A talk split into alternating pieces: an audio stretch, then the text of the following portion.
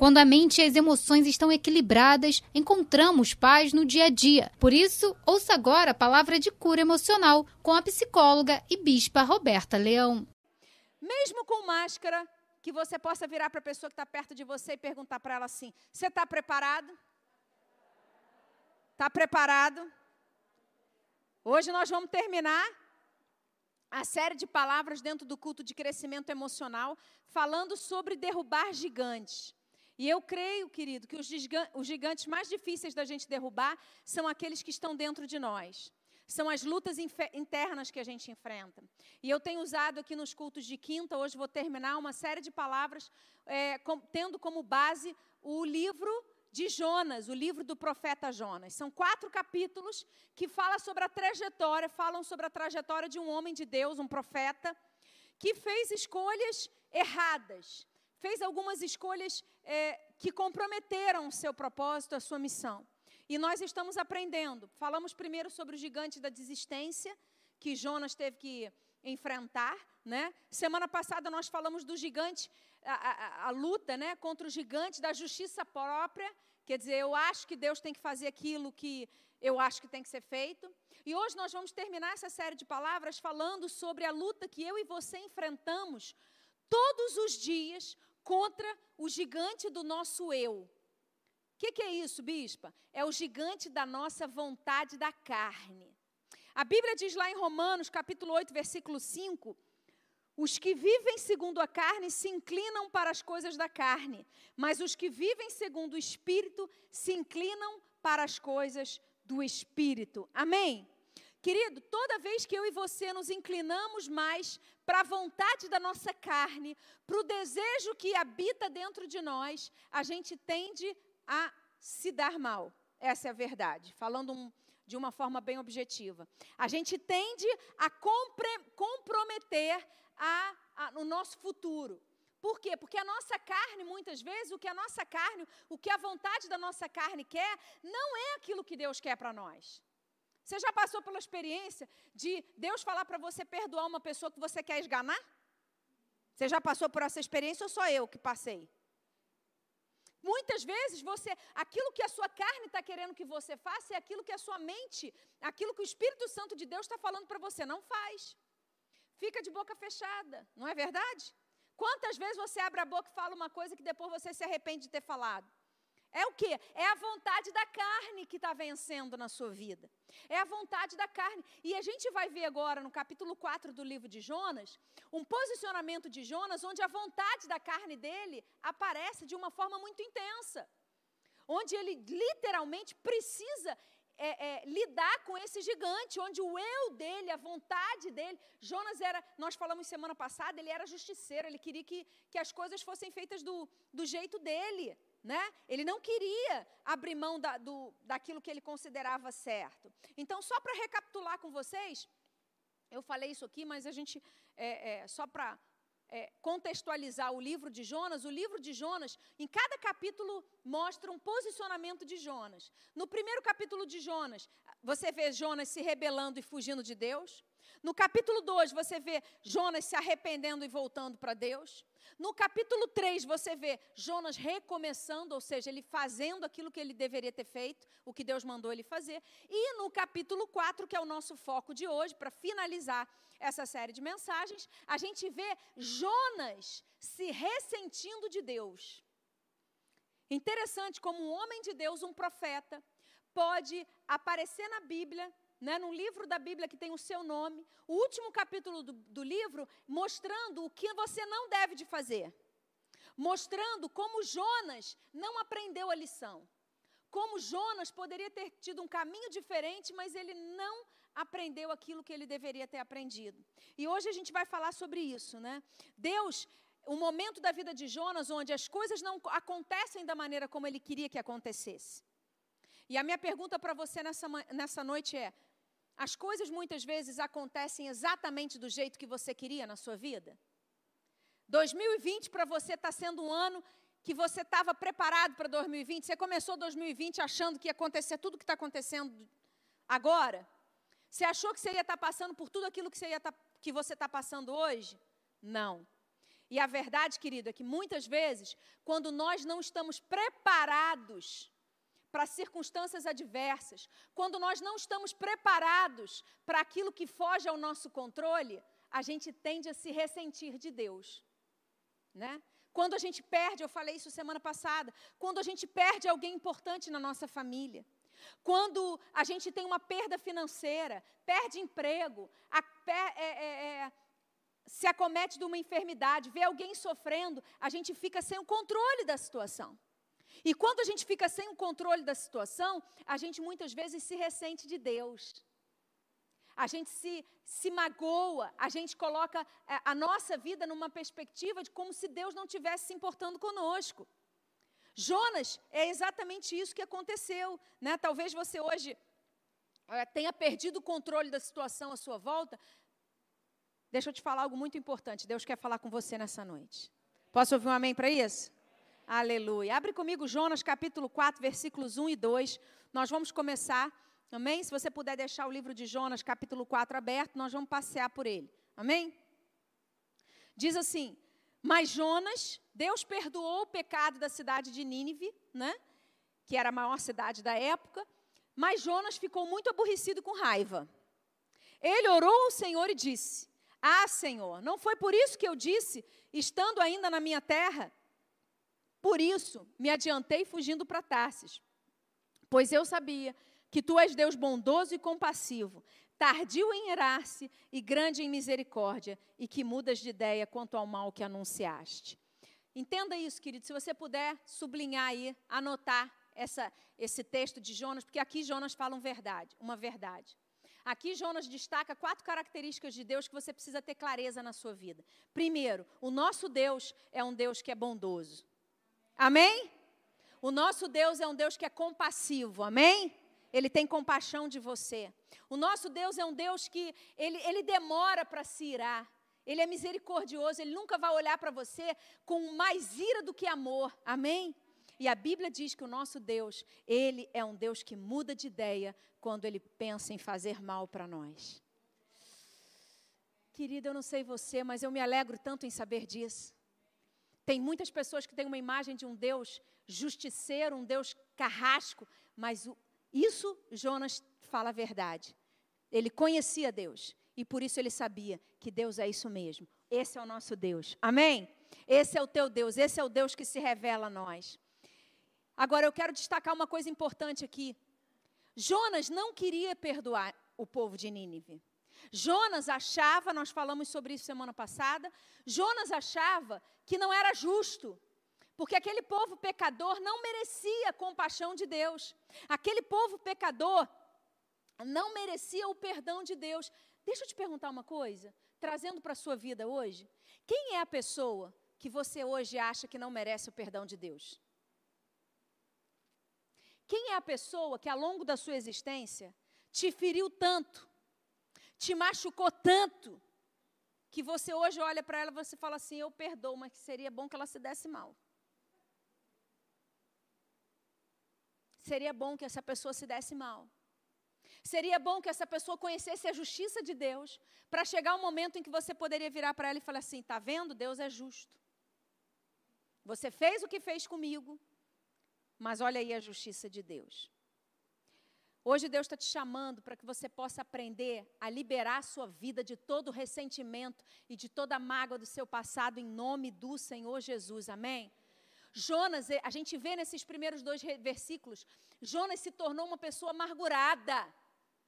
Ele ficou com raiva, ele ficou aborrecido, ele ficou com bico com Deus. Porque Deus não tinha feito segundo a vontade dele. Porque Deus não tinha, Deus tirou de Jonas um controle que ele achava que tinha da situação. Deus não tinha feito da maneira como ele esperava que, que, que Deus fizesse. Jonas ficou amargurado. E muitas vezes é assim conosco. Deixa eu te falar uma coisa muito importante baseado na vida de Jonas. Jonas não quis perdoar aquele povo. E muitas vezes é isso que acontece comigo com você. A gente cisma em não perdoar as pessoas. É verdade ou não é? Tem pessoas que é até fácil você perdoar, mas tem outras que você é muito difícil. Agora, deixa eu te dar três razões rapidamente para que você possa entender. Você precisa perdoar a pessoa que te feriu, independente do que ela tenha feito com você, por três motivos. O primeiro é pelo seu passado. Sabe por quê, querido? Porque um dia Deus perdoou você daquilo que você fez. Todos nós fomos perdoados. E se nós fomos perdoados por Deus, nós não temos o direito de não, não, não perdoar.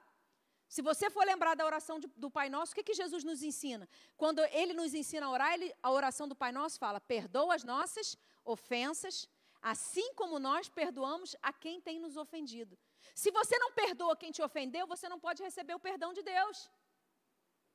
Então, você precisa aprender a perdoar por causa do seu passado. Você precisa aprender a perdoar por causa do seu presente. Porque se você não, não perdoa, o que acontece com a sua vida é que hoje você vive uma vida miserável. Miserável no sentido de medíocre.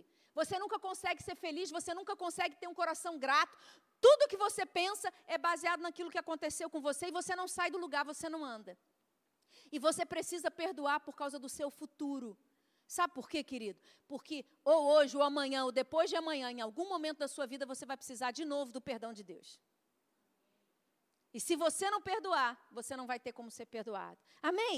Então a gente vai precisar, isso é fato. A nossa vida é cheia de tempos difíceis.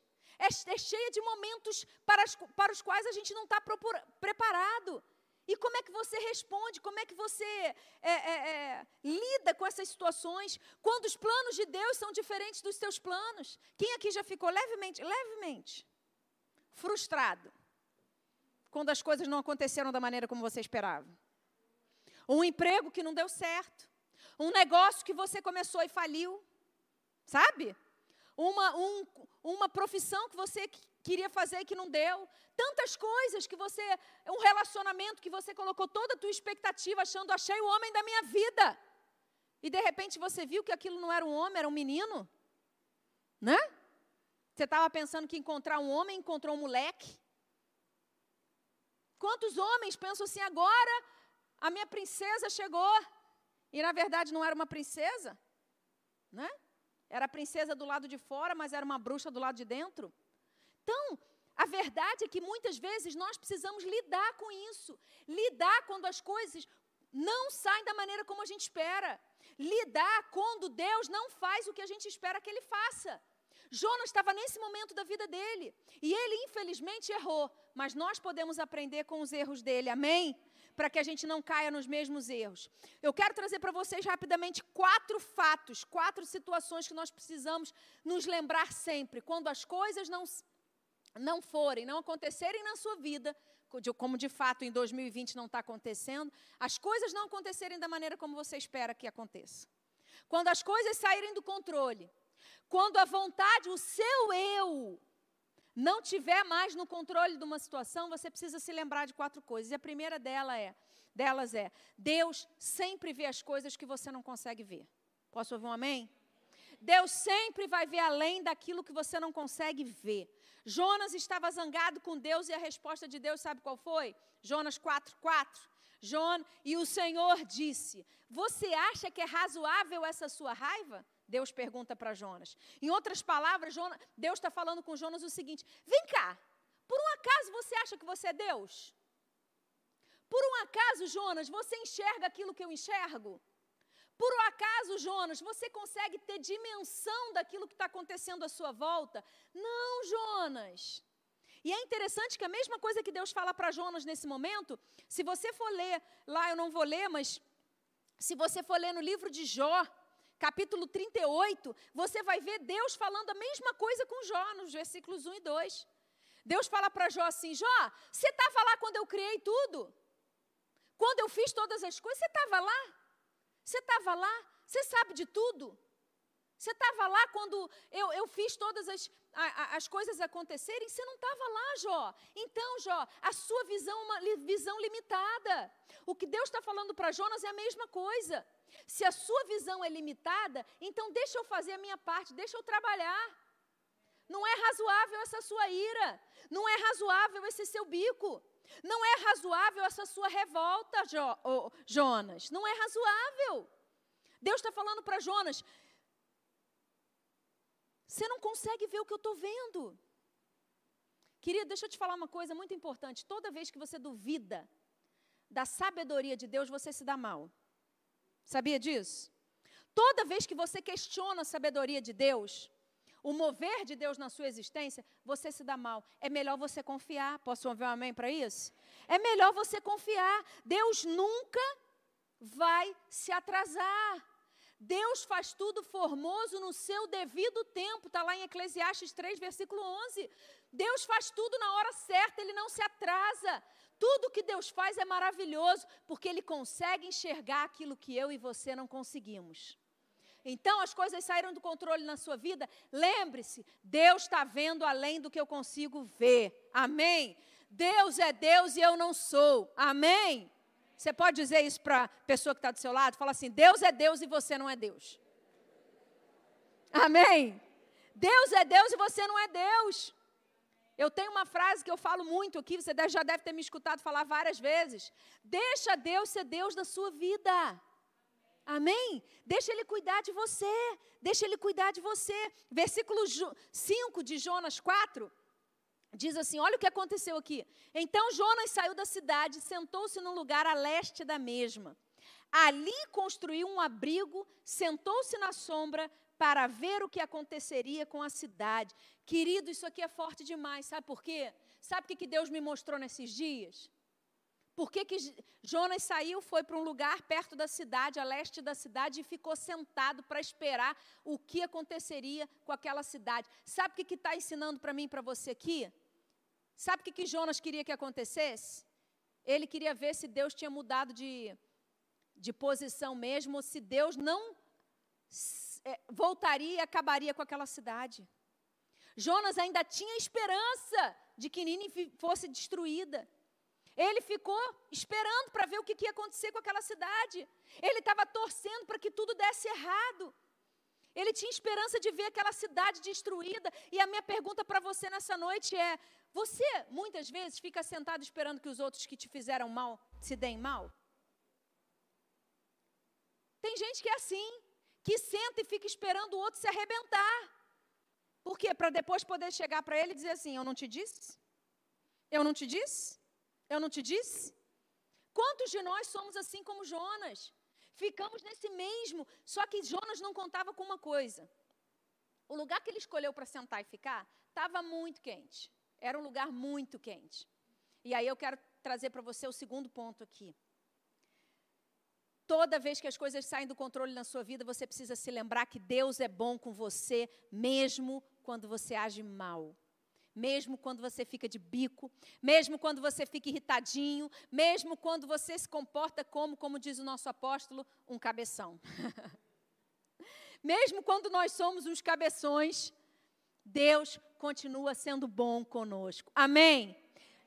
Versículo 6, graças a Deus, é isso mesmo. Versículo 6 diz assim: então, olha o que acontece, gente. Jonas está lá esperando para ver se aquela cidade ia ser destruída. Mas Deus não olha para aquela bobagem que Jonas está fazendo. Então, o Senhor Deus fez crescer uma planta por cima de Jonas, para que fizesse sombra sobre sua cabeça, a fim de o livrar do seu desconforto. E Jonas ficou muito contente por causa da, da planta. Querido, mesmo Jonas sendo um grande cabeção, Deus se importava com ele. Deixa eu te falar algo muito poderoso. Você pode não saber, querido, mas você não tem nem ideia de quantas vezes Deus te livrou do desconforto e você nem percebeu. De quantas vezes Deus mobilizou anjos ao seu redor para fazer com que as coisas ficassem melhores para você. Quantas vezes Deus enviou pessoas para facilitar a sua vida e você não teve nem ideia. Porque você estava tão focado em ver o problema que você não conseguiu visualizar o que estava acontecendo no mundo espiritual ao seu redor.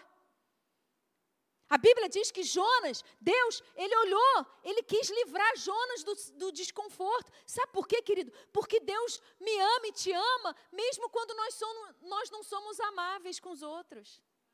Deus nos ama, mesmo quando a gente faz as coisas erradas.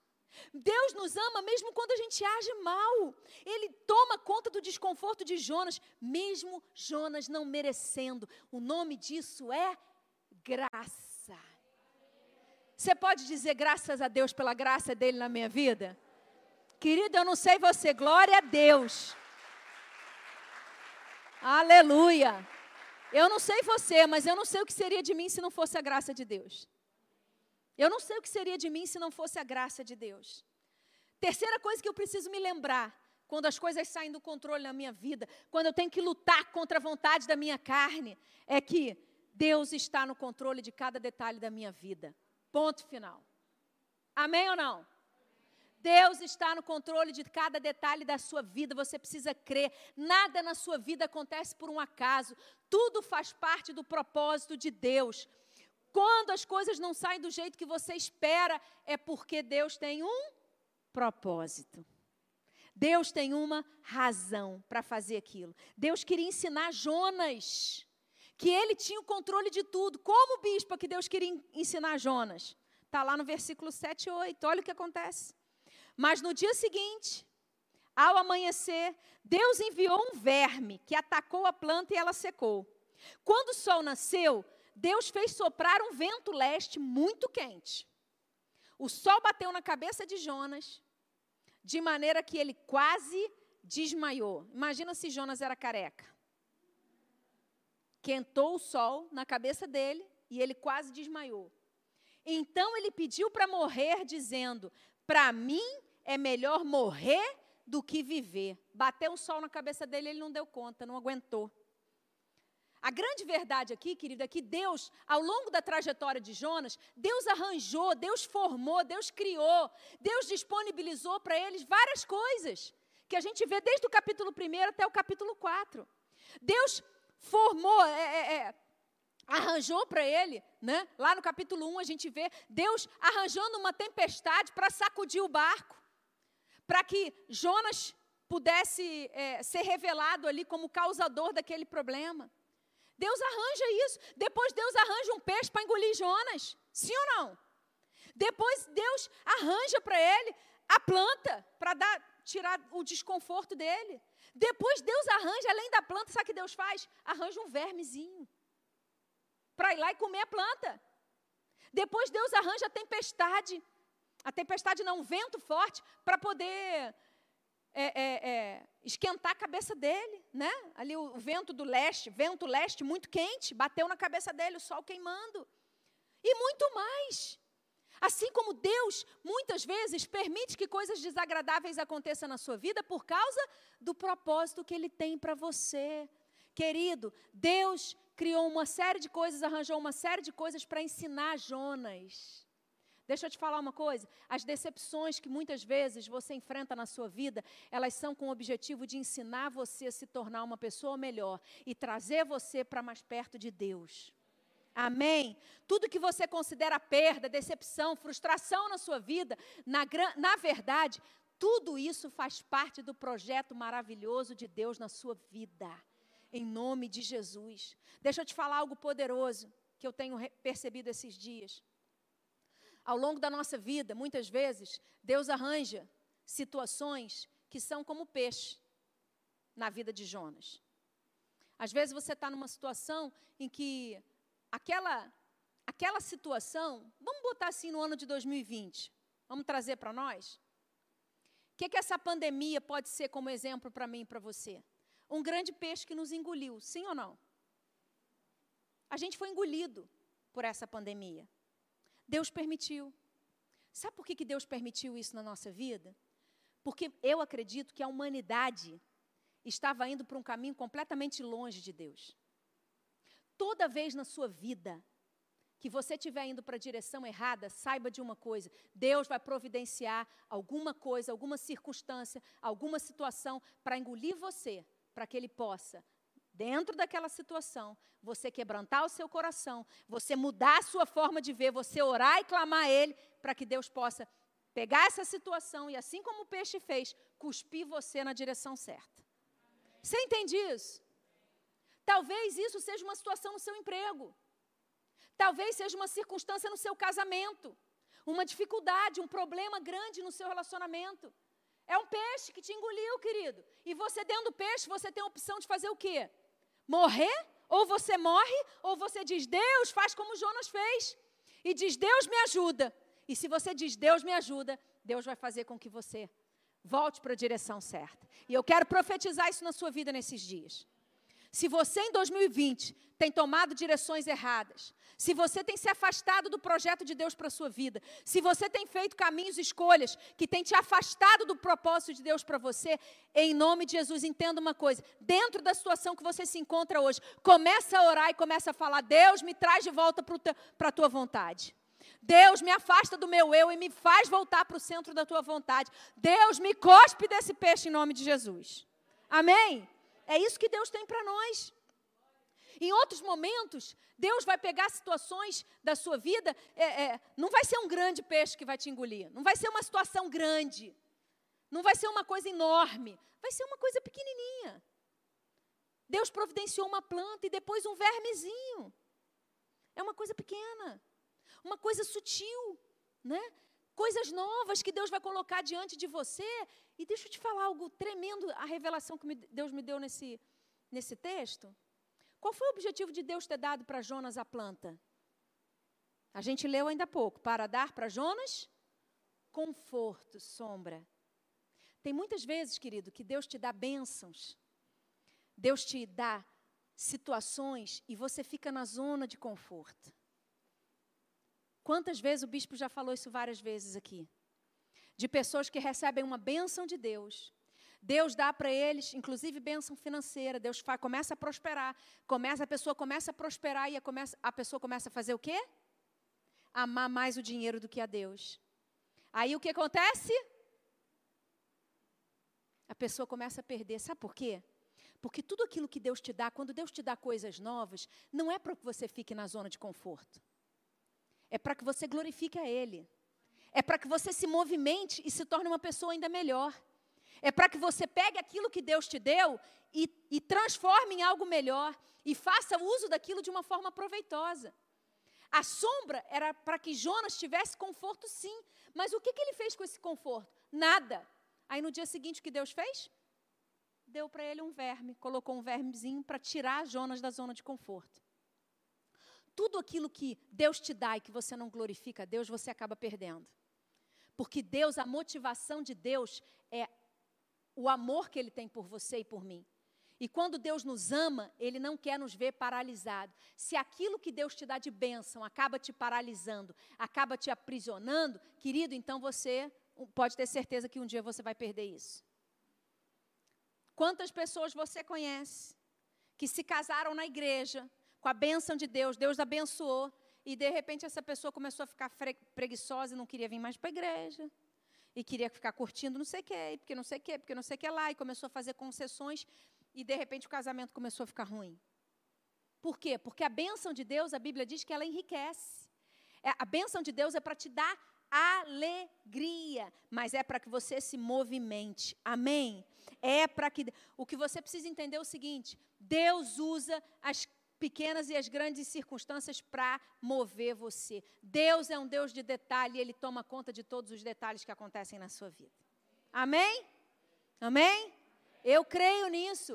Eu creio, eu creio de verdade nesse, nesse movimento de Deus. No versículo 9, e a gente já vai para o último ponto. Então Deus perguntou a Jonas: Você acha que é razoável? Olha de novo, hein, gente. Você acha que é razoável essa sua raiva por causa da planta? Que Jonas ficou de bico, de novo, gente. Vontade de dar uns tapas nele, não é verdade? Oh, meu Deus do céu. Que coisa, né? Parece criança mimada, ou não é? Só eu que fico assim interagindo com a Bíblia quando eu leio? Porque eu estou falando aqui, parece que eu sou louca, né? Mas aí eu fico, eu fico conversando com a Bíblia. Então, que, que louco é esse, né? O cara profeta, como é que pode? Você acha que essa, é razoável essa sua raiva por causa da planta? Jonas respondeu. A resposta de Jonas, gente. É tão razoável que eu quero até morrer. Pensa na pessoa que não. Pensa. O cara estava conversando com Deus e ele chega ao cúmulo de dizer: é razoável até mesmo que eu quero morrer. Esse cara não aprende mesmo, né, gente? Que você e eu não sejamos como Jonas, amém? E a última coisa que eu quero te dizer, querido, que nos momentos de crise, de dificuldade da sua vida, quando as coisas saem do controle na sua vida, anote isso.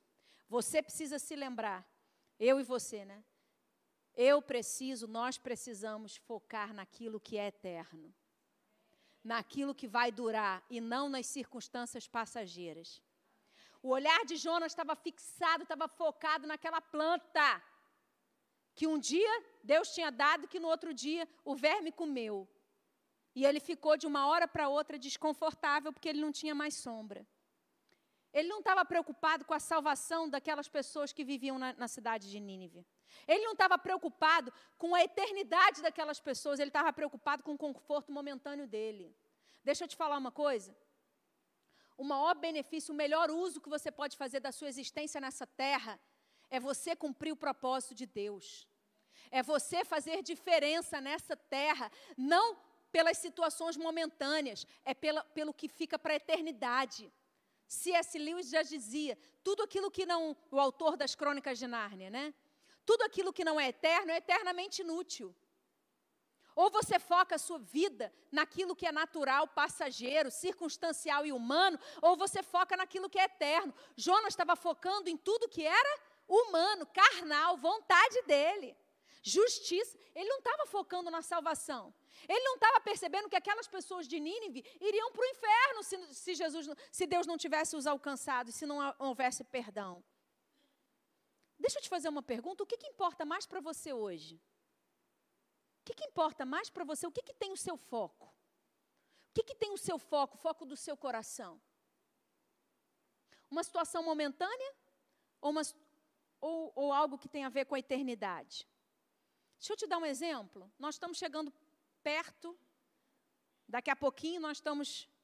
Me, me parei para perceber isso outro dia, quando eu estava vendo um, um programa na, na, televisão, e que era o, o, programa na televisão, não, na verdade era um, um post no Instagram, já com coisas de decoração de Natal. E aí eu me dei conta que a gente já está próximo do Natal. Não é, gente? Faltam poucos meses para o Natal. Deixa eu te fazer uma pergunta. Quando vai chegando o Natal e começa a tocar aquelas músicas de Natal, né? E você começa a ficar preocupado, você de verdade fica preocupado com o quê? Se eu vou ter dinheiro para comprar os presentes? Quem vai levar o quê na ceia de Natal? Distribuição das comidas? Ou você fica preocupado em falar de Jesus para os seus familiares que não conhecem a Ele? Em aproveitar essa oportunidade para pregar o Evangelho? Com o que, que você se preocupa? Quando você olha para o seu emprego, o seu foco é: deixa eu trabalhar aqui, fazer o meu, bater o meu ponto e voltar para casa? Ou você olha para aquelas pessoas que estão ali, perdendo as suas vidas para o inferno e você simplesmente, elas nem sabem que você é crente? Que, que, o que, que tem? O que, que tem ocupado o centro da sua vida, querido? Deixa eu te falar uma coisa: existem duas coisas. Tudo vai passar nessa terra, mas existem duas coisas que vão permanecer para sempre. A primeira é a palavra de Deus. E a segunda coisa que vai permanecer sempre, vão, sempre vai existir.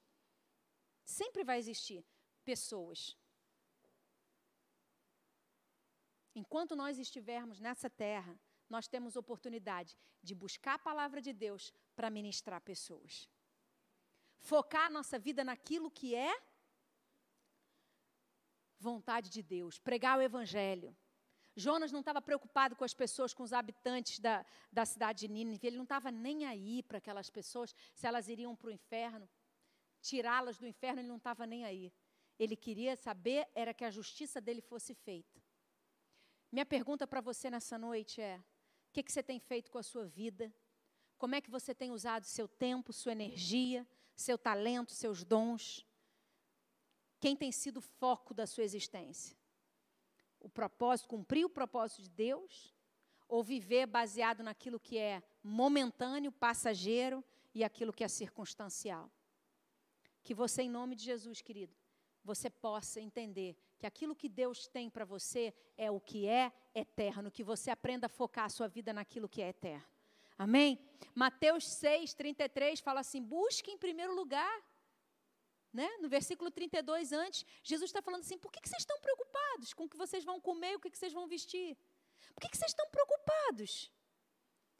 Sabe o que vocês têm que fazer? Buscar em primeiro lugar o reino de Deus e a sua justiça. E todas as outras coisas vos serão acrescentadas. Amém? Fica de pé, eu quero orar com você. Aleluia. Glória a Deus. Quero orar com você para que o Espírito Santo de Deus possa falar com você nessa noite. Querida, essa palavra falou profundamente ao meu coração. 2020 tem sido um, um ano para mim, pessoalmente, muito com muitas com muitos desafios. Muitos desafios. Momentos muito difíceis, muitas alegrias, mas um ano muito desafiador. Onde eu tenho sido esticada de todas as formas. E assim eu acho que tenha sido com você também. Mas a grande verdade é que eu e você precisamos aprender a lidar com esse gigante que chama-se vontade da carne. Com esse gigante que diz eu, eu, eu. Com esse gigante que diz eu quero que as coisas aconteçam do meu jeito.